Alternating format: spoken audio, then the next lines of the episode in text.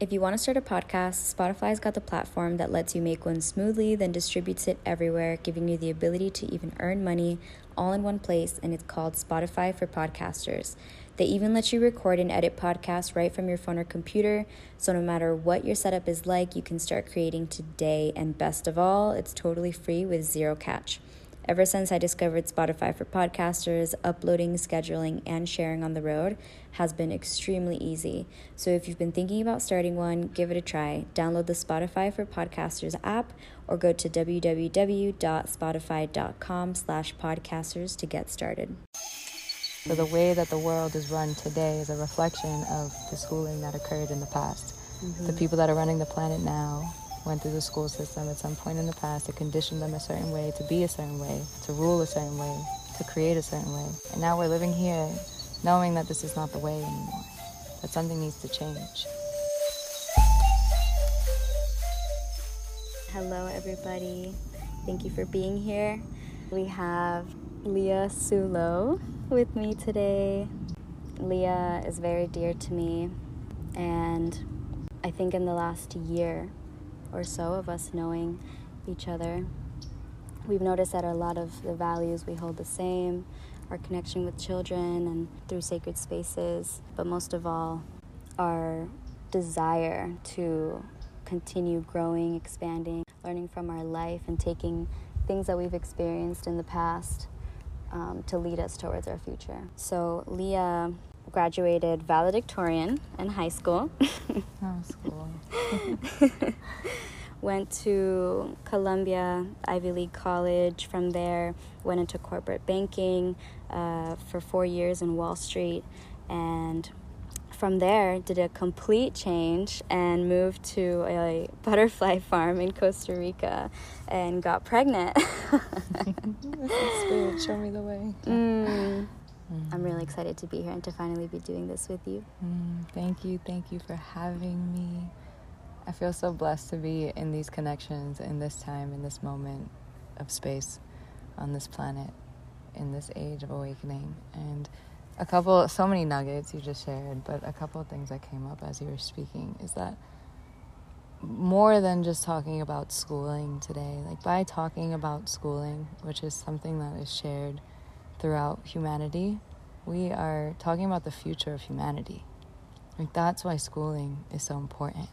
Whether you believe in the public school system or charter schools or homeschooling or unschooling, and you know, there's all these alternatives that are coming up now. There is this common understanding shared throughout humanity that the adults, in some way, are here to guide the children. They come through us, they come to us, looking for guidance of how to live in this physical existence. And the only thing that separates us from the children is that we've been here a little bit longer.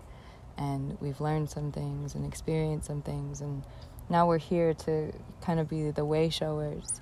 Um, and i think the reason we're having this conversation today to he- right here right now is that the way that we've been showing the children how to be how to think how to feel how to act has not really been working because the schooling of the past is reflected in the foundation of society today. Mm-hmm. So the way that the world is run today is a reflection of the schooling that occurred in the past. Mm-hmm. The people that are running the planet now went through the school system at some point in the past to condition them a certain way, to be a certain way, to rule a certain way, to create a certain way. And now we're living here knowing, at least our generation, enough of us, knowing that this is not the way anymore, that something needs to change and knowing that we are here to make that change in some way, right? Everybody that's awakened in some way is here to make a change. And in my view, in my personal experience, the way that I've come to learn how to make change is through schooling. I did it in my own life first, but I realized once I became a mother, once I got through schooling, that that it can be done in a way that puts love first puts shared mm. humanity and, and unity first, that puts compassion and empathy and understanding of self and others first. Because when you start with that, that, that that's that's how you create the world that we actually all want to live in and we don't keep feeding the systems that are pulling us further apart so bigger than schooling we are talking about the future of humanity today and i'm so grateful to be here Boom. So good. Okay, yeah. So let's um let's go a little bit into your story 1st Mm. before anything. hmm I have so much to say about this. I'm gonna keep. I'm gonna try and keep it short and sweet. But there's some there's some key interesting moments that I I can't pass up. So.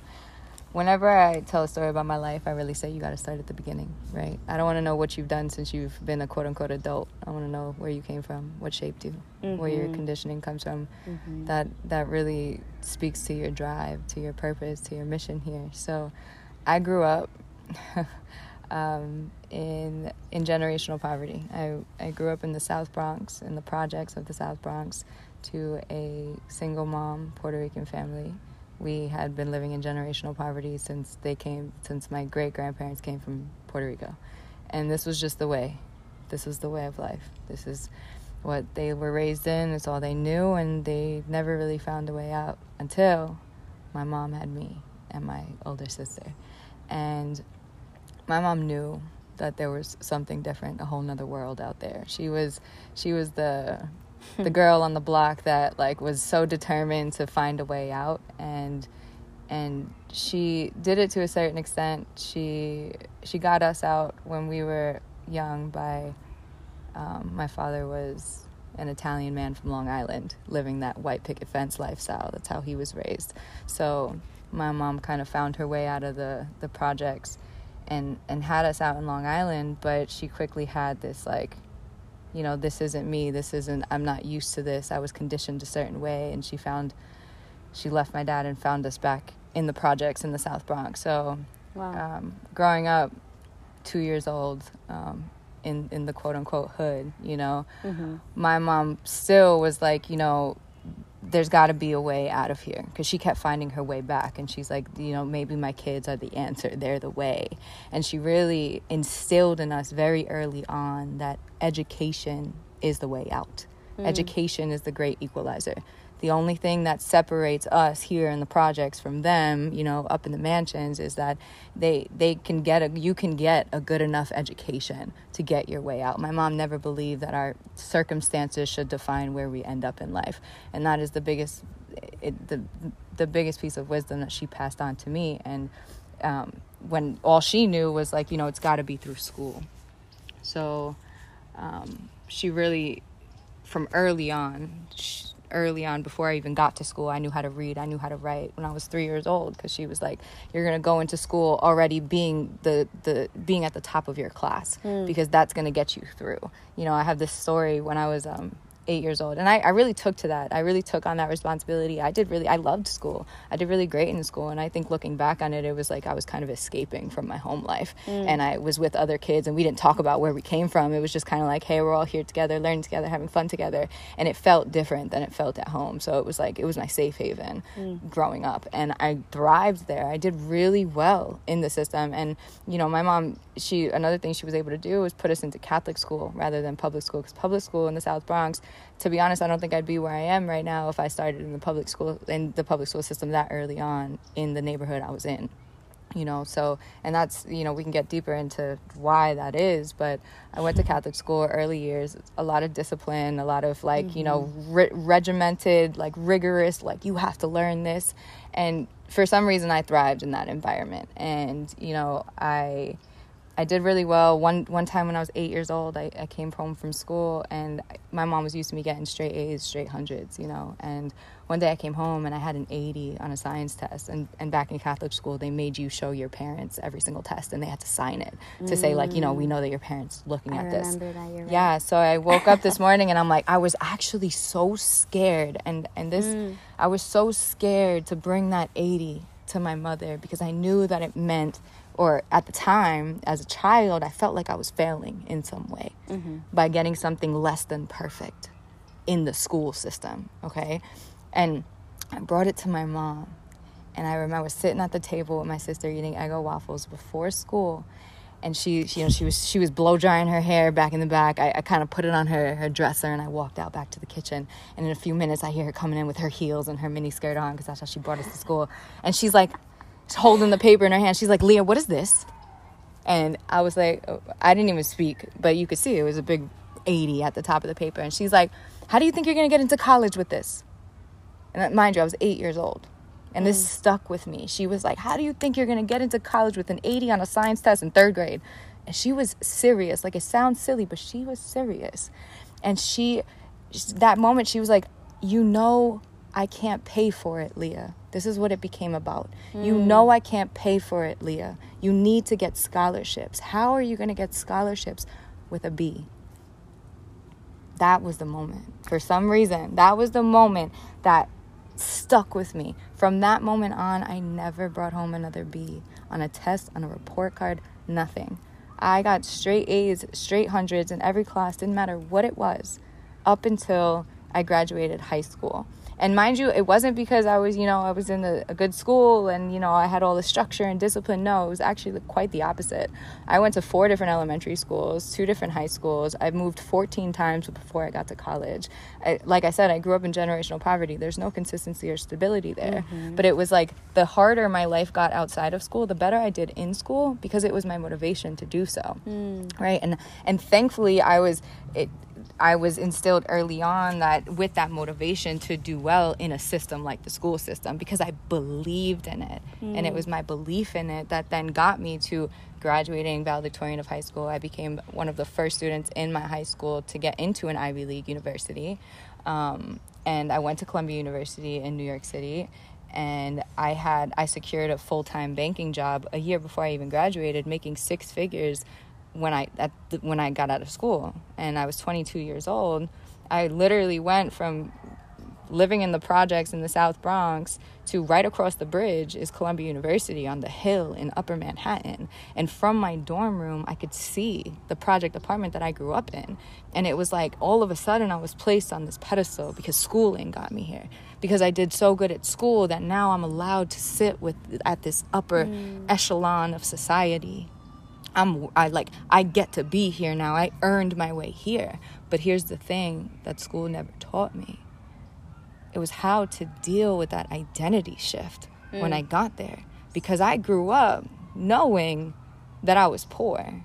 I grew up knowing that I didn't have what these other people have, that I actually have to work hard to get it, you know? So when I got to Columbia and I was surrounded by a bunch of privilege like let's be real. Mm-hmm. we know what the elite version of society is. It's elite private school a lot of white kids or a lot of international kids that their parents got a lot of money had them in great schools they graduated they were always in the school systems like that and they found their way to columbia. But here i am a little girl from the projects that just so happened to I, I'd be smart. Like that was my talent in life is that oh Leah's so smart. Leah's so smart because I bring home A's and, and hundreds on tests. And it was like I really defined myself by that because it was the the precipice of my entire entire identity was like my mission in life is to do good in school so I can get a good job so I can make enough money to break the cycle of generational poverty that my family had been plagued by for mm. generations. Mm. And that's why I did good in school.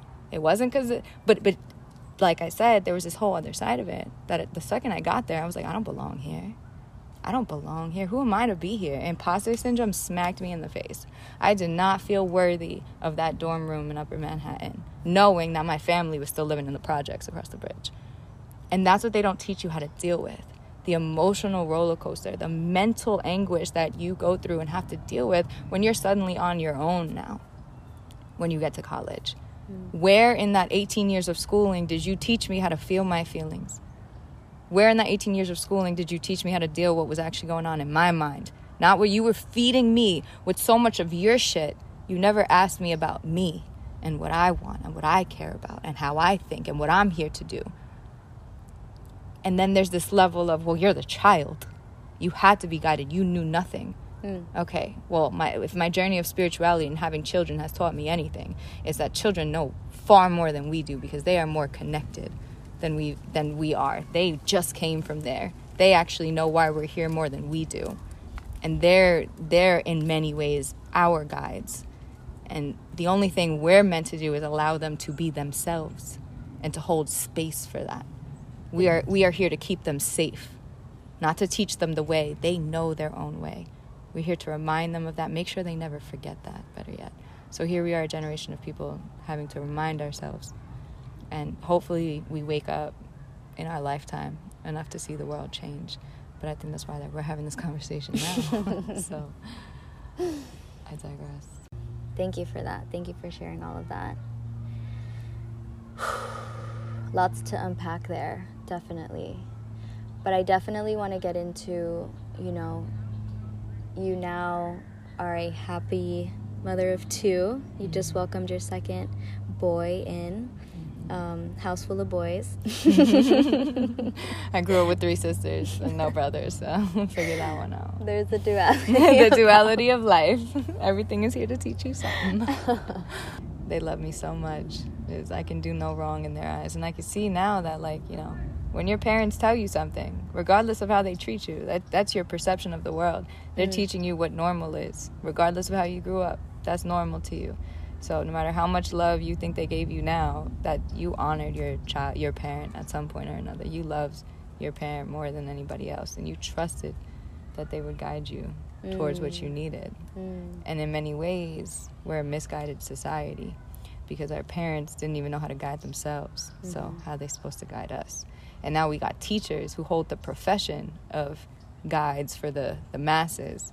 And and and you know it's sad. I know many teachers go in with very amazing intentions but again if they're a product of the school system and have not broken free within themselves to guide themselves then who are they to be guiding children?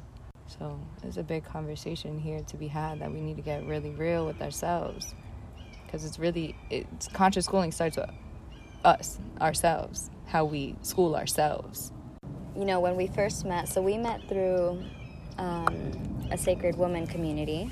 Through that, you know, I was living in Orlando at the time, in Florida, and um, I was connecting with all my Florida girls, and I really, you know, I really love to have one-on-one connections with people. So for me, it was really important to be able to connect with all the women that I knew on this online space that were in Florida to at least meet once you know, and, and go from there, right? So we ended up planning a trip uh, to like a local park, which is actually right by the, what was that? The middle school that it I went to. school. That's so. Funny. It was my middle oh, school that I went. School. of course, our first meeting was at a school, guys. but it was the forest behind the school, which is even cooler. Which is where the school should have actually been. Right. which is where we are now, right? Mm-hmm. Like it mm-hmm. looks like the trail that we even went on. Yeah, and um, my son was with us. Mm-hmm. And there was a huge downpour on us on our walk back, and it was so cleansing. I loved it. I loved it. I loved that you know you were carrying Kova, and he was so much smaller back then, you know, compared to how he is now. And I don't know, there was something about that. I feel like I'm never gonna forget. Just you know, you walking in front of me and Kova just like wrapped on you like a mm-hmm. baby koala. He was one and a half and, at the time. he and he's just drenching in mm. water and just looking at me with those big eyes. And I'm just like, oh, I love you. and man, that little boy does not like water, so he was clenching onto oh. me, like, "Get us out of here, mommy!" He's a fire sign, and baby, so much fire. The baby cub, the baby cub that's just like, getting mommy, wet. That, that's like a beautiful reflection of like what we're meant to be for the children. Mm-hmm. Keep us mm-hmm. safe, but like you know, we were on that walk, and I was letting Kova explore. Mm-hmm. That's the mm-hmm. point, right? Mm-hmm. Explore the world, little boy. I'm here to make sure you don't trip and fall into that lake right there. But like, besides that, explore. And when you need me, I'm here. And you know, as soon as it started raining, mommy, mommy, I yes. need you. And that's that. They have taught me so much, man. Mm. They have taught me so much. My kids definitely came to teach me more than I could have learned through any type of school. Mm-hmm. You know, and it's really in that that connection with another human. I think you were saying this earlier about how everything is a school. Like life itself mm. is the school, and the people, the places, the circumstances, the situations, the experiences we find ourselves in are all meant to teach us something. And it's like, if we know that now, how can we create a model for like an actual school that works in that way? I would love to talk about like why why we're even talking about like schooling and teaching hmm. like for our personal lives like okay yeah i had that experience in the school system but you know from the looks of it the school system worked for me you know and it got me this nice fancy job and it it um, it fulfilled the mission that I was on back then, right? But what happened, like I said, I never knew how to actually speak to myself and listen to my own guidance. So when I followed the societal expectations and went into those that corporate banking role where I was making money and I, you know, I had a nice apartment, I helped my family out, I traveled the world, I was living the life. Mm-hmm. Like, you know, or so people would say. I was in New York City, my early 20s, going out every weekend, doing the thing. And I mean, a lot of us don't even resonate with that anymore, but this was eight years ago now, you know, and I there was something that started happening to me that that woke me up, and I think it's that we need to kind of bridge that gap between how do we actually start shifting the way that we're guiding kids. It's like we need to have that awakening within ourselves mm. right? So um, as sophia mentioned i had this this awakening while I was working at this bank. Um, it was a physical awakening in the sense where I used to have anxiety induced fainting spells. That's like that's that's that was a major wake up period for me where I would literally my consciousness would leave my body because I was so not resonating with what I was doing day to day. Mm. Um, and it's like for a long time I fought with it and I was resistant to these urges inside of me that were telling me like Leah this isn't it. I know you worked so hard to get here, but this isn't it. Sitting in my cubicle on the 52nd floor of Rockefeller Center every day, staring at the Empire State Building, but on the other side of the building, you know, I saw the projects again, and it was like, this is you're not just meant to be here at the top and to chill. Like this is not this this is not the way. So then you always get to this like okay so then then what is it when you can't ignore it anymore my body reacted and i i started having health problems and it was like you know you're you're gonna mm. burn mm. yourself out um, and again something that the school system never teaches you how to deal with you don't know how to listen to your body you don't know how to mm-hmm. listen to your mm-hmm. mind but that's thankfully we're living in this age of awakening and the spiritual bath just kind of finds us when we need it to and now that we've gone on this this journey for ourselves and accepted that awakening and followed the callings and that led me to the rainforest in Costa Rica and and to having my my children and to creating a soul aligned business and to hosting community events and doing all these things that I do now. But it's not really about what I'm doing now. It's about the embodiment of of the energy that I want to bring into the into the planet mm. to raise to help raise the vibration. And it's like I have to fully embody that right? And and that's kind of where I'm at now. Well, and it's like the, you know, the fact that we have to experience those two sides of the spectrum. Like you had to experience poverty the way that you did versus working at Rockefeller and seeing the projects from there, right? And having this like awareness of find needing to find the balance in both and and trusting that your body most of the time when we're still unsatisfied, when we're not in full alignment, um, most of the time our body will react in the physical mm-hmm. because that's the only way most of the time that we'll listen, right? Is when we come to a full halt, a full stop, whether that be a car accident, which is what happened to me, whether it be uh, you did something, you got caught, like a DUI, you got arrested, to whatever way that was meant to, you know, form in the physical for you.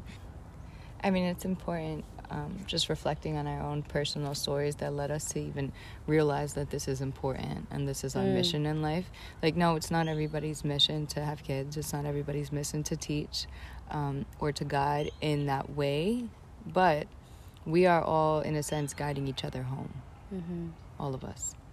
So, like I said, when I said that conscious schooling is about the future of humanity, we have to see how we got to remember that we are our own guides first.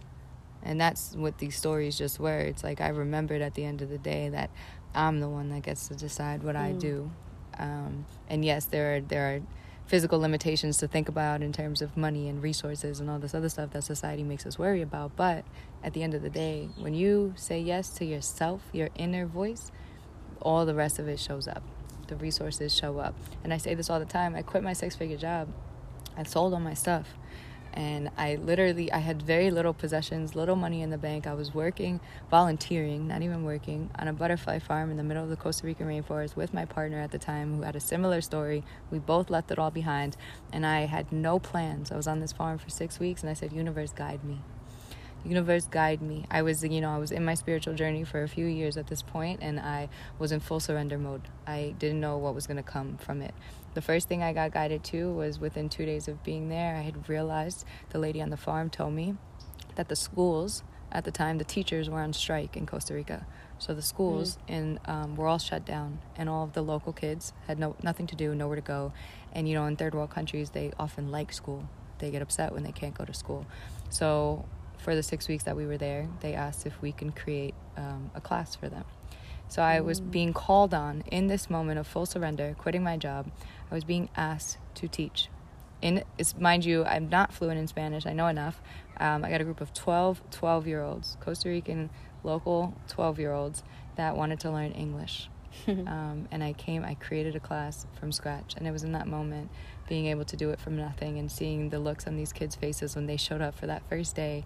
And I, you know, we did it. We did it. It was a beautiful experience. They graduated, they had certificates and everything. And it was like, that little impact 12 kids in the middle of the rainforest in costa rica showed me that this is what i'm here to do mm. this is like this is life's work leah this is not just teaching english to 12 kids this is that i was so guided in that moment i didn't have to have a plan for it it was the the opportunity showed up and by saying yes the plan revealed itself mm. and in that same moment that i was being asked to teach these kids mm-hmm. um, i also got pregnant that same week so the first week i was oh on this rainforest in the middle of the costa rica in costa rica literally saying tell me what's next universe um, i got pregnant and I got asked to teach. Like ding, past it level, was, yep. next level. but next and it's level. like this is where most people would freak the fuck out. Right. And I, if I hadn't already done some of my spiritual journey, it would have been like, hold on.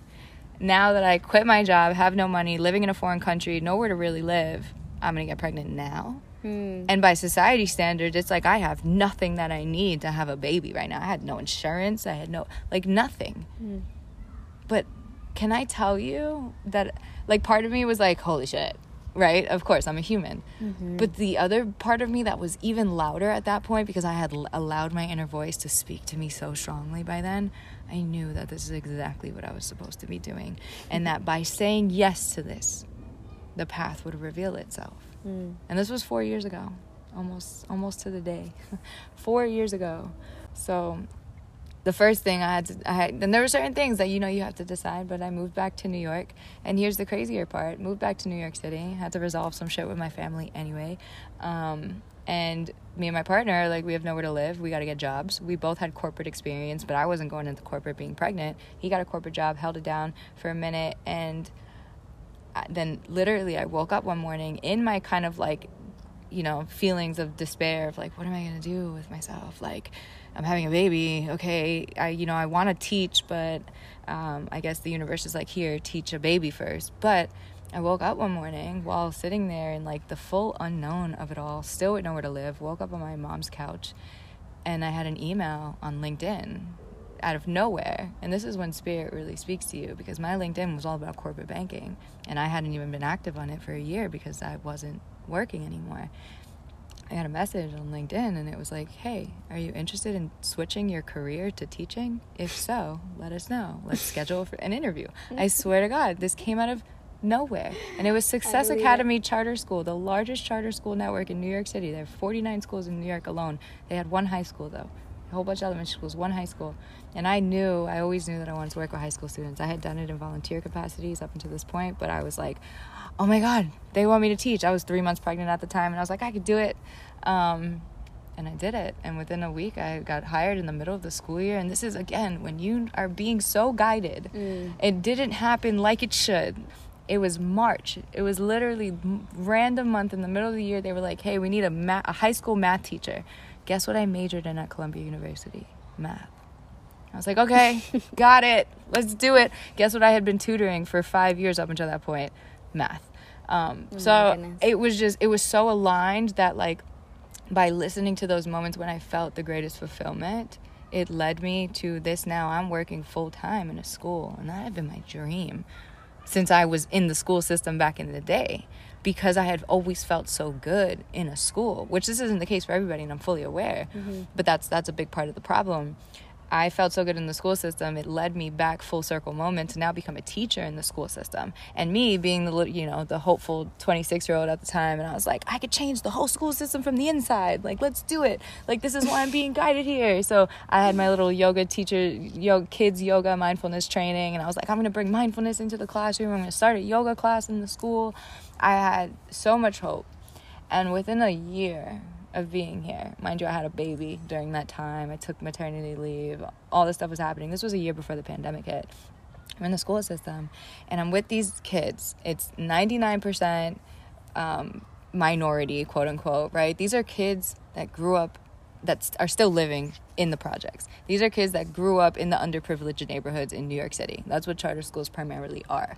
And I resonated so much because that's where I came from. Mm-hmm. And they hired me not because I was I had a teaching certificate, right? I didn't have that. They hired me because I was an Ivy League graduate. Mm. Okay? So this school who was the biggest charter school network that did amazing, they had the best test scores, they had all this funding.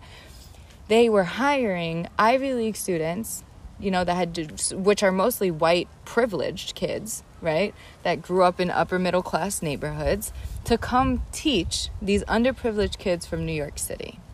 Because they were able to take these kids that had just graduated from the Ivy League and mold them into whatever they needed to create structure and discipline for these underprivileged kids to do good on test scores, to get into college, to support their data so that they can continue getting funding. Mm. And I didn't realize when I said yes to this job that I was becoming a cog in the system, perpetuating the same problem that I had been having with the school system. But reflecting on it now, it's like that's exactly where I needed to be because mm-hmm. I needed to see it firsthand from the other side Absolutely. of how the school system actually creates mental health problems. And even and it's so crazy because they they would hold these mental health awareness months and like have this guise and this mask around, hey kids, we care about you. But if you came into any of my classrooms, because my classrooms were safe spaces and I made it clear to my students that you come here exactly as you are. You don't need to show up a certain way. If you are not ready to learn, we will stop, we will breathe. I will get out my singing bowl. We will have a conversation about what's what's bothering you my classrooms were where the kids were able to come as a reprieve for the day to be a human. And yes, I had a math lesson to teach you, but I will tell you that that math lesson was always secondary to them being human beings. And it they showed up and it was like, "How are we today? Are you ready to learn yet? If not, let's get there together. I will meet you where you're at every single time." And that's that is not common in the school system and i was only there for a few short months and i but i ended i had hundreds of students in that time because that school was a mess and they needed me everywhere mm. and i said yes everywhere i could because I saw the impact I was making just by letting the students be who they needed to be in that moment, not making them do anything not I didn't even make them ask me to go to the bathroom because that little thing is like you have autonomy. You are a mm-hmm. teenager. You have the ability to get up and go to the bathroom and I respect you enough and I hope you respect me enough to come back in a timely manner mm-hmm. because you care about what I'm saying in this classroom. I will not force you to be here. I want you to want to be here. And that's the major I, I asked I asked Sophia before we got here when I said, Why were you in school? Why did you go to school as a kid? Remember what you said? Yep, because I felt like I had to. And if I didn't, there would be consequences, not towards me, but to my parents. Yeah. And how is that not like the root of the problem is that the school school system, at least in America, I know this might not be true in the rest of the world, but in America, we were all forced into it. Yeah. We were forced. And we see where that has led led us how many how many of us can actually say we had a good experience in the school system you know i had to be there i had to mm. inspire these people and i had to see it from the inside out yes. which is the base i think of what it is that we're moving into yes. because we can only speak of what we know and if we don't know the other side then how can we change mm. it mm, welcome to the world of duality experience the opposite first so that you know what it shouldn't be like and you will be guided to what it should be like because you'll just know. You'll just know. It'll and, and it's like you don't know honestly. Not everybody knows because we we live unconsciously a lot of the time. So there is that necessity and why we're talking about conscious schooling that it requires a level of waking up mm-hmm. it requires a level of consciousness. And we've talked about this before. There are layers to it obviously right? You don't become aware of everything all at once. That wouldn't make sense. Like right? Like even in, in school school is really a reflection of life. It grew out of a lot of ways that they want life to be, right? And in this like linear, you know, you learn, but it's it's really spirals. And you go through moments of consciousness where you're you're learning and growing from something, but then in order to continue growing and learning, you have to fall into unconsciousness sometimes and you have to remember you have to get woken up again. You have to get smacked in the face. I like to call it like life kind of smacks you in the face every few years to remind you that like wait, there's more here. Don't act like you're graduated yet. You do not graduate until the day you die. Yeah, this is a absolutely. constant work. This is a constant journey, but it's one that we're actually meant to enjoy. And I think a large part of the reason that we've created school systems that are not fun to be in is because we don't know how to have fun in life. Mm. And I will say also, you know, that school also served its purpose in, in each of our lives the way we each experienced it you know by far i was not like you know straight a student i was a good student i i enjoyed helping others in school you know i remember always being doing like the projects and wanting to be the leader in those projects because i knew that like i'd rather do it because I actually cared about it rather than leaving it up to Jimmy that was in my group that didn't care about it. Like, I'd rather just get it over with and do it myself, right? Like, that was my mentality going through school, which thank God, because it did get me far in um, just life, right?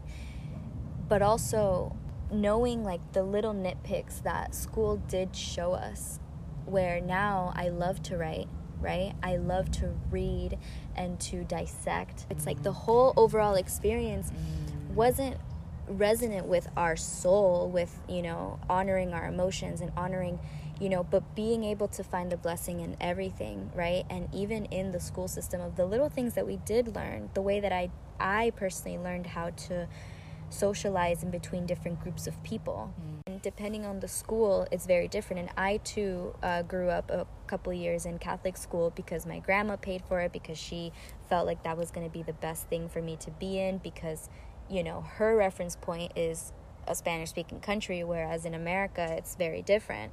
And so, I actually, being in Catholic school, I experienced being held back a lot in material for some odd reason. So when I went back into public school, I was actually like very lost because mm. everyone had already excelled at this rapid rate because you're supposed to like learn your times tables in this amount of time and learn all the planets in this amount of time and do all these things in this amount of time. And I took my time also knowing that English was the second, you know, my mm. second language it took me a little bit longer than everybody else, right? Even to this day, like I take a little longer to understand like jokes and things. And, mm-hmm. you know, instead of being like bothered by that like I used to be, now just accepting where I am and understanding that I'm in my pace, you know, and we've all like gone through it differently. But at the end of the day, we've received what we were meant to receive, mm-hmm. which are the tools that I carry with me now, which are the tools that you carry with you now, right? So it's like how can we combine all that knowledge and all that wisdom that was meant for us to receive right and bring it into these community spaces? And you don't have to do what you're not good at. Like you do what you're good at. And and when creating i think spaces like this seeing the how do you call that? It's like the gift in everyone, that right? So it's like the gift. Gift. That word just fell on me too. It's our gift. It's the gift in everyone. And let's say, you know, like we were to create a school, your specialty would be different from Jessica's specialty, and Jessica's specialty would be different from Sandra's, you know, specialty, and and we go about it in that way, where it's also teaching the children in response to that mm. that they mm. get to do what they're good at. I went to a school over in Colombia, and it was this eco school similar to the one that we're going to be visiting in Guatemala in February. And this one really intrigued me because it was by the beach it had jungle, right? It had forest, it had um, ocean. Um, it was a tree house as well, uh, which was really cool. The the creators also live on property, so it's very personal, right? It's very like personal. And one of the things that they do is teaching kids different jobs that they can work that isn't like following the generation the generational footsteps of their parents and grandparents which is like farming but doing it in in a unsustainable mm-hmm. way right like you you go through these fields and fields and fields and fields of endless banana trees hmm. right it's banana trees that come and they ship here to the states right but they're like using pesticides and doing mm all the things mm. because they have to follow the standards of those companies mm-hmm. um, and so we were having a conversation with you know one of the owners and one of the things that he mentioned was we want to give the children an opportunity to try everything. But they don't have to stick to this one thing if they don't want to.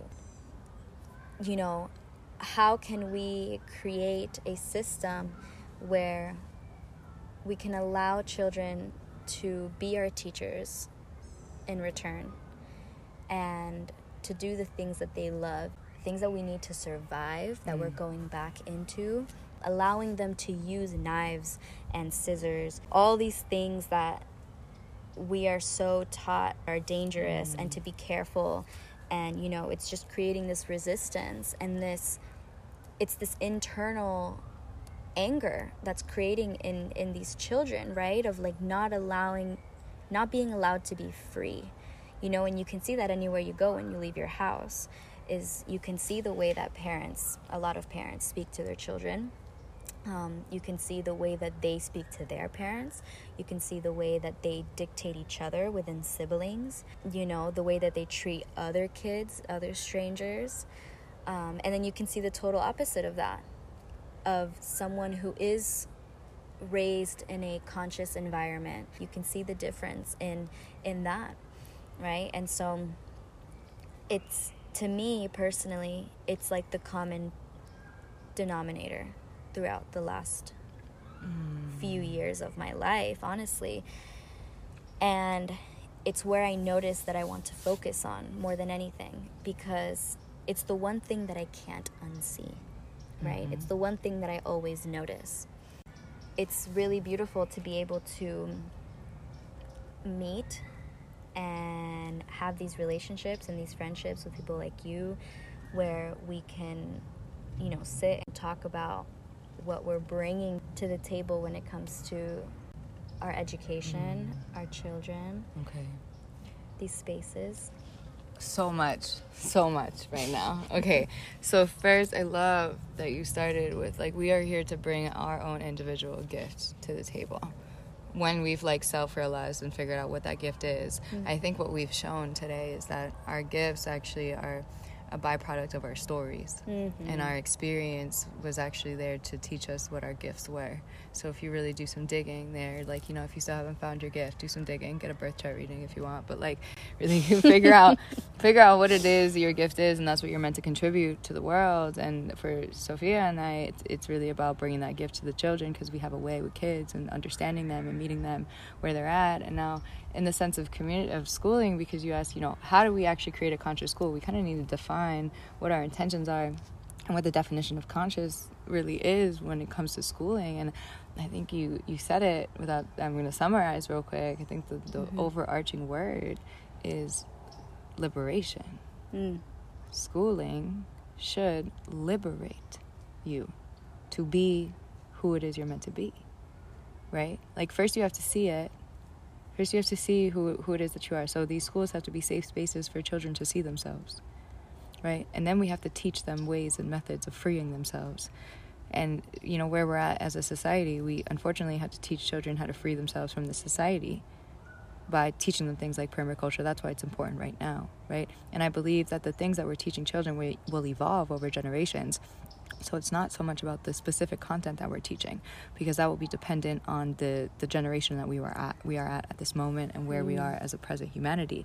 But if the overarching theme is liberation, for, for children to self realize, self actualize, reach their highest potential, and bring their gifts to this world, which is what we're all meant to do, then you have to create a safe space for kids to actually become themselves, to be liberated. And I think the problem in society right now, I mean, if you look at it, what what is the school system to you?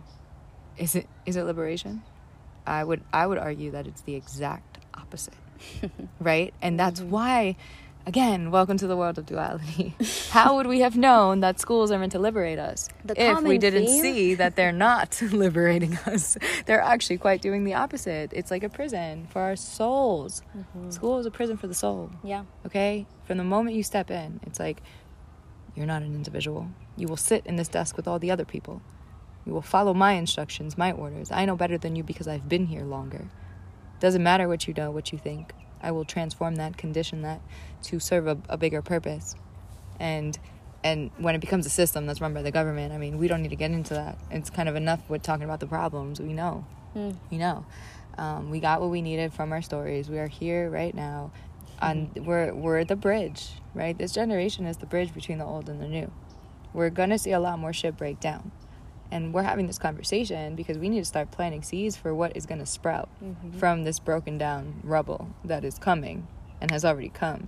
Just look look around the world right now everything's breaking down. And if you feel like inside of yourself you're also breaking down that's intentional because we need to in order to build ourselves up to something greater something bigger and to keep growing. So we're in this era of needing to re-envision and reimagine the systems that are in place. And really change the entire foundation of it. This tree. This tree. This we are sitting on a tree that has fallen over, completely fallen over. It's on its side, but it regrew roots and it regrew branches and it, it is a massive beautiful representation of what happens when something falls down and something more beautiful can be created from it. so we have to allow, we have to accept that the systems are not working. And I think I did that when I was in the school system and realized I cannot change it from the inside. But mm-hmm. I was able to see it from the inside out. And I think mm-hmm. it's really beautiful that you have this other perspective of eco schools and people that are doing the conscious way already. Mm. I was steeped in the unconsciousness, and that's what woke me up. Mm-hmm. You were led to the consciousness, and now you're holding this ideal of like what it can be. And it's like when you bring those two together, that's when magic is created. It's the unity of the unconscious and conscious perspectives that bring together the light and the dark to create magic. Right? And and it's that foundation. And I mean I have so many ideas for conscious schooling, but hmm. it's it's really starting with that big picture intention of liberation so that children can find them true their true selves because mm. that's what the world needs, you know? We don't need more of this or more of that. We need more of you, all of you, whatever it is that you are. How, how is a child going to learn from somebody that is not learning themselves? Right. Right? Like, you have to be willing to to allow the, the children to guide you as well. And any parents out there knows that your your child comes out the womb wanting to guide you. Okay? they come out saying, "Hey, mommy, nope, not going to do what you just said." You know, like when once toddlers develop their mind and their communication, their ability to think and act for themselves, their the first word many toddlers speak is the word no. Mm-hmm. And and what do many parents say to that? Mm-hmm. Shut up. Listen to me. I'm the authority here. Right? I think we all need to start embracing the no's more. Honor it. Mm-hmm. Don't force your child to do things that aren't actually like yes, there's certain guidance that we need to keep them safe. We need to, you know, make sure they're fed and make sure they're clothed and and and certain things, but there there's a beautiful thing when a child says, "Mommy, I don't want to eat any more of this. I'm full." And you know, we we just spent all this time making this meal and they only took two bites and like, "No, they need to eat." you know what we're teaching our child when we do that? Not to listen to their own body. Mm. And that's something I've been struggling with. And mm. it's like, I went to a Catholic school that used to force me to eat my food. That's trauma there.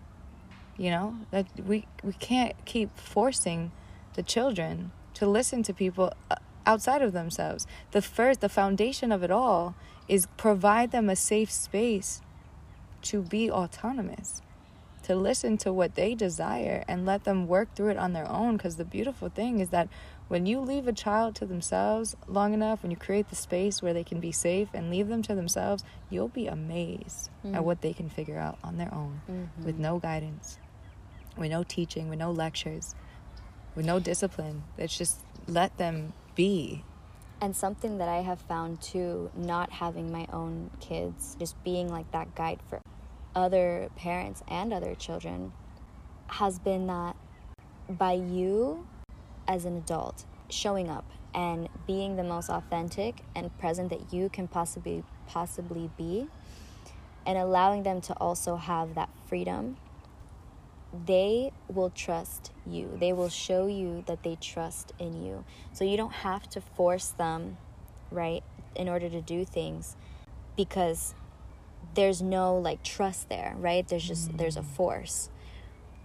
But when it's it's free, when that's liberated, that trust naturally forms, right? Mm. Which is mm. what I have found a lot. Like I said not having kids, all the kids I've ever came across trust me immediately right? Especially if I get to like spend a few days with them or weeks and up to a month now, you know.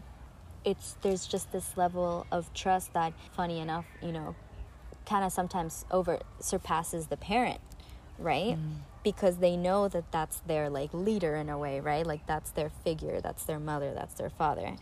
Um, but now suddenly there's this other person, right? That's also guiding me in a way, but I don't, you know, I'm not related to this person, but I feel safe here. And so, even just this past month staying um, with my friend here in Florida, she has a seven year old, which, by the way, seven year olds have been like extremely mm. prominent in my life. Like, there's always been just that number seven year old major transition phase, right? right? From theta brainwave to, to alpha. Absolutely. Right. Exactly. But even this last month, um, staying with my friend and, and cooking, I've, I've been able to go back into cooking for others, right? Rather than just myself. And it's been such a joy for me, and I love it, and I do it with love, and I do it with presence, and it gets me excited. And so, you know, you can, of course, feel that through the food. And her daughter has been trying new foods. She's been more willing to try the things that she thought she didn't like before that she hadn't that, that she had tried and just by simply giving her the opportunity to try something mm. new and allowing her the perspective of just because one person did it and you didn't like their way of doing it doesn't mean you don't like this person's way of doing it. metaphor. So if your mama did not know how to cook potatoes and you grew up eating these potatoes and you hated these damn potatoes, right? She did not know how to cook them. And then now you grow up and you claim that you don't like potatoes. You know, this is just an example, but just do it, just try it with an open mind, with an open heart, and see what you feel.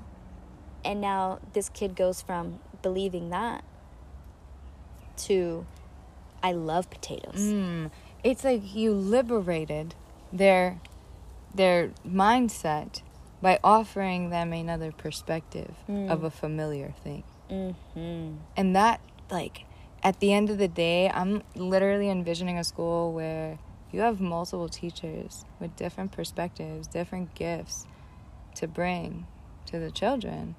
And by seeing different perspectives of the same thing, mm. that is mm. liberating in and of itself. Mm. Because then you start to learn that, hey, there's actually not just one way to do this and that person is one representation of it and this person is another representation of it. But at the end of the day they hold this common theme of they are themselves fully. That is when you allow the child that's the environment that the child can thrive and grow into their liberated version of themselves. Mm. that that perspective is everything and it's like many children grow up with a very limited perspective of the world, which is intentional. That's like what we're meant to learn from, and that goes back to that the limited perspective that you had as a child was was meant to teach you. Your story was there to reveal to you what you needed for your adult life. and the gifts that you had. All of the challenges led to gifts. If you don't believe me, actually reflect. They're there. And now Mm-hmm. your Mhm. your mission in life, Mm. Your purpose in life is to find your gift and the mission is to now Mm. share it with the world or the opposite. You know that quote. the mission your mission in life is to find your gift and the purpose of life is to share it. Mm. And if that's that's the premise of school, that should be the premise of school. I love that. Just came off this, uh, listening to this podcast with uh, Jones. He speaks on becoming adults and tapping back into the things that made you feel joy that you have neglected all this time. You know, as an adult, the things that you loved or maybe had to repress because of your environment. And what can mm. you tap into now that brings back that joy into your life? Mm. And I promise that when you tap into that, everything in your life continues to unfold because now you're living in your highest joy, right? The thing that you're good at, the thing that where Mm. good things happen. You know what, what you just did? By accessing the joy from childhood, you're liberating your inner child. It honestly is as simple as That, that. that's what conscious schooling i- if we can all liberate our inner child Mhm. in a way that they feel safe to be their true selves in their full essence for the highest good because all children come here with good intentions don't care what you say. Like Yeah. they're conditioned out of it. That's it. We come from light. We are light. And our purpose is to shine with the full light of who it is we're meant to be. So you liberate the light in the children Mm, by liberating the light in yourself. Mm. Simple as one, two, three. that's it. Let's let's get it. Wake the fuck up. Nah wake up So let's get into now where that's led you Hmm. in these last few weeks of synchronicity. Last time I saw you, I was babysitting your kids. yes Um, The only person I've ever trusted babysitting my kids. Isn't that wild? my son is 10 months old now. It's been a year since anybody's babysitting my children. yeah, so just the the small baby synchronicity of just touring the farm and it was just this like divine connection in my end, you know, staying with the friend I'm staying in with now and having a connection to this farm that was only 20 minutes away from the place that I'm staying. Touring this place, posting it on my social media, and then having Leah respond and say, Oh my God, I have a tour on Friday. I mentioned Leah and the founder of the farm because she came into my field with everything that we were talking about, and Jim Gale, who's an amazing human being.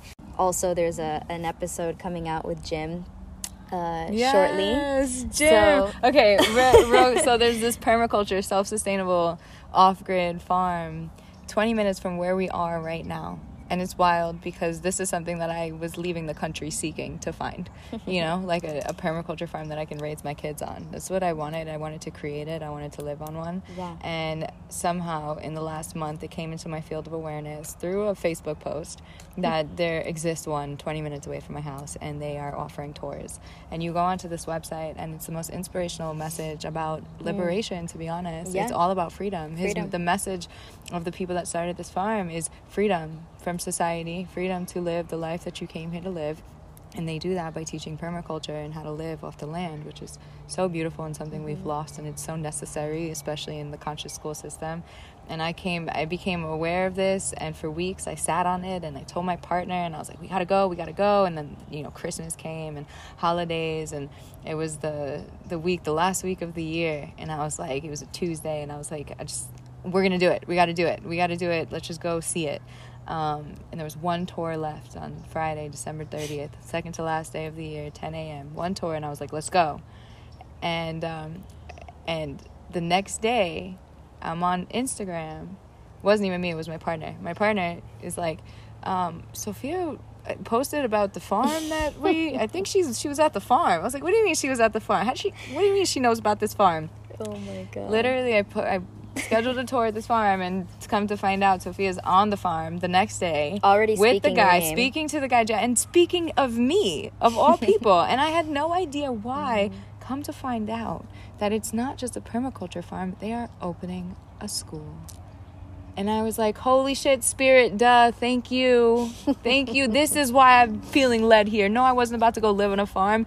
There's a school opening, Leah, and I have been calling in a place to teach at in this conscious wave for the last few months. And it's been coming to me in small snippets, but this was like all of it kind of wow, a farm to teach on in this way. And so came to me, went on a tour. Um, it was so aligned, felt so aligned. The school's opening later this year, and I was literally like, signed my, my three year old up. He's already part of it. Let me know if, when you need me. Um, there was so much alignment and resonance that I felt when I got there from the owners, from the tour guides, from everybody that was mm. there. Did and you get to meet Jim? I did. He okay. he ran up at the end because oh, he was, good. and that's the crazy part. Jim wasn't supposed to be there, mm. and um, I had emailed him my story, and he said that whatever he was meant to do that day ended up being canceled, and he came running right oh, at the end of the tour, and he was oh, I like, "Leah. I knew I had to be here. Oh. I had to meet you." And I was there was a reason. There was so much so much alignment there. So I really came into this year calling that in and saying, you know, I'm going to have a place to teach. Mm-hmm. And not only that, they are creating a curriculum and it's going to be open source. And Jim said to me, Leah, we can help you open up your own school. Oof.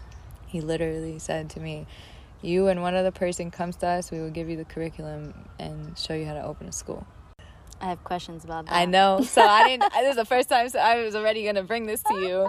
Um, there's there's a lot of synchronicities just coming up around that, but that's the biggest one right now. Wow, amazing. it never like ceases to amaze me like all the synchronicities and how it doesn't have to yes it becomes i was just speaking with um with chastity on this the other day but it's like yes our lives can be become such a huge synchronicity in itself where that could be like the considered normal in our lives but it doesn't have to stop being exciting. Yeah. Because it's amazing the way that it just shows up in whatever way it's meant to and you never know what it's going to be and you never know who it's going to be with. You never know what it's going to involve but it's always going to be exactly what you need it to be. And you're going to know. That's the thing when you're conscious enough to be aware and know that signs and guidance is always available to you then it comes to you even more because they're like it's like the spirit guides are up there and they're like they're throwing signs at you right and if you're ignoring them your whole life they're gonna get tired of throwing shit at you because mm-hmm. it's like you know they're wasting their energy because you're not seeing it but they're never gonna stop trying mm. but it's the moment that you start seeing it and that that turns on that activates the bridge between you and the spirit realm right? And it's like oh they're open to our guidance. By being open to it they can send you so much more. Mm. and it's that portal that's like okay they're calling this in. That's when the, man- the the veil is thinned and manifestation is in an instant. It doesn't take as long as it does when you're not fully aligned. It's about being in that aligned state knowing trusting having faith that what's meant for you is coming to you. The children have that naturally. And it's it's really about allowing them to keep that, cultivating a space where they can keep that faith, that trust in themselves and in the guidance that is available to them. Because children come here looking for guidance. And what if we were mirrors for them and said, "Hey, it's it's actually in yourself and we're going to help you find it." Mm. To finish off, and to feed off of what you just mentioned, if you could tell little Leah something about oh, where you are tell now. myself. Oh. what would be some words of encouragement for them? Leah, there will come a time. There will come a time where it won't feel so heavy and hard because in that time you will learn to look within instead of out here. There will come a time where challenges will show up as blessings mm. in your life. And you will know that everything is happening for you and not to you. There will come a time of real acceptance and love. And it will happen when you have cultivated that for yourself, when you've created the safe space within yourself. And when you stopped relying on external pressures and people and situations to hold that for you, mm. to give that to you, to provide that for you, you are all, were all, and will always be all that you ever needed. I love you. Very important. Finding the blessings. The blessings is what I call the them. blessings I've been. Stop. That's I what the that. lessons And- should be called in the school. Mm. It's not lessons, they're blessings. yeah. And with that, ladies and gentlemen, Coming at Uh. you soon to a school near you that is being created as we speak. This message is finding you now for a reason. And, and maybe this is important to your own path and your own journey. it's beautiful.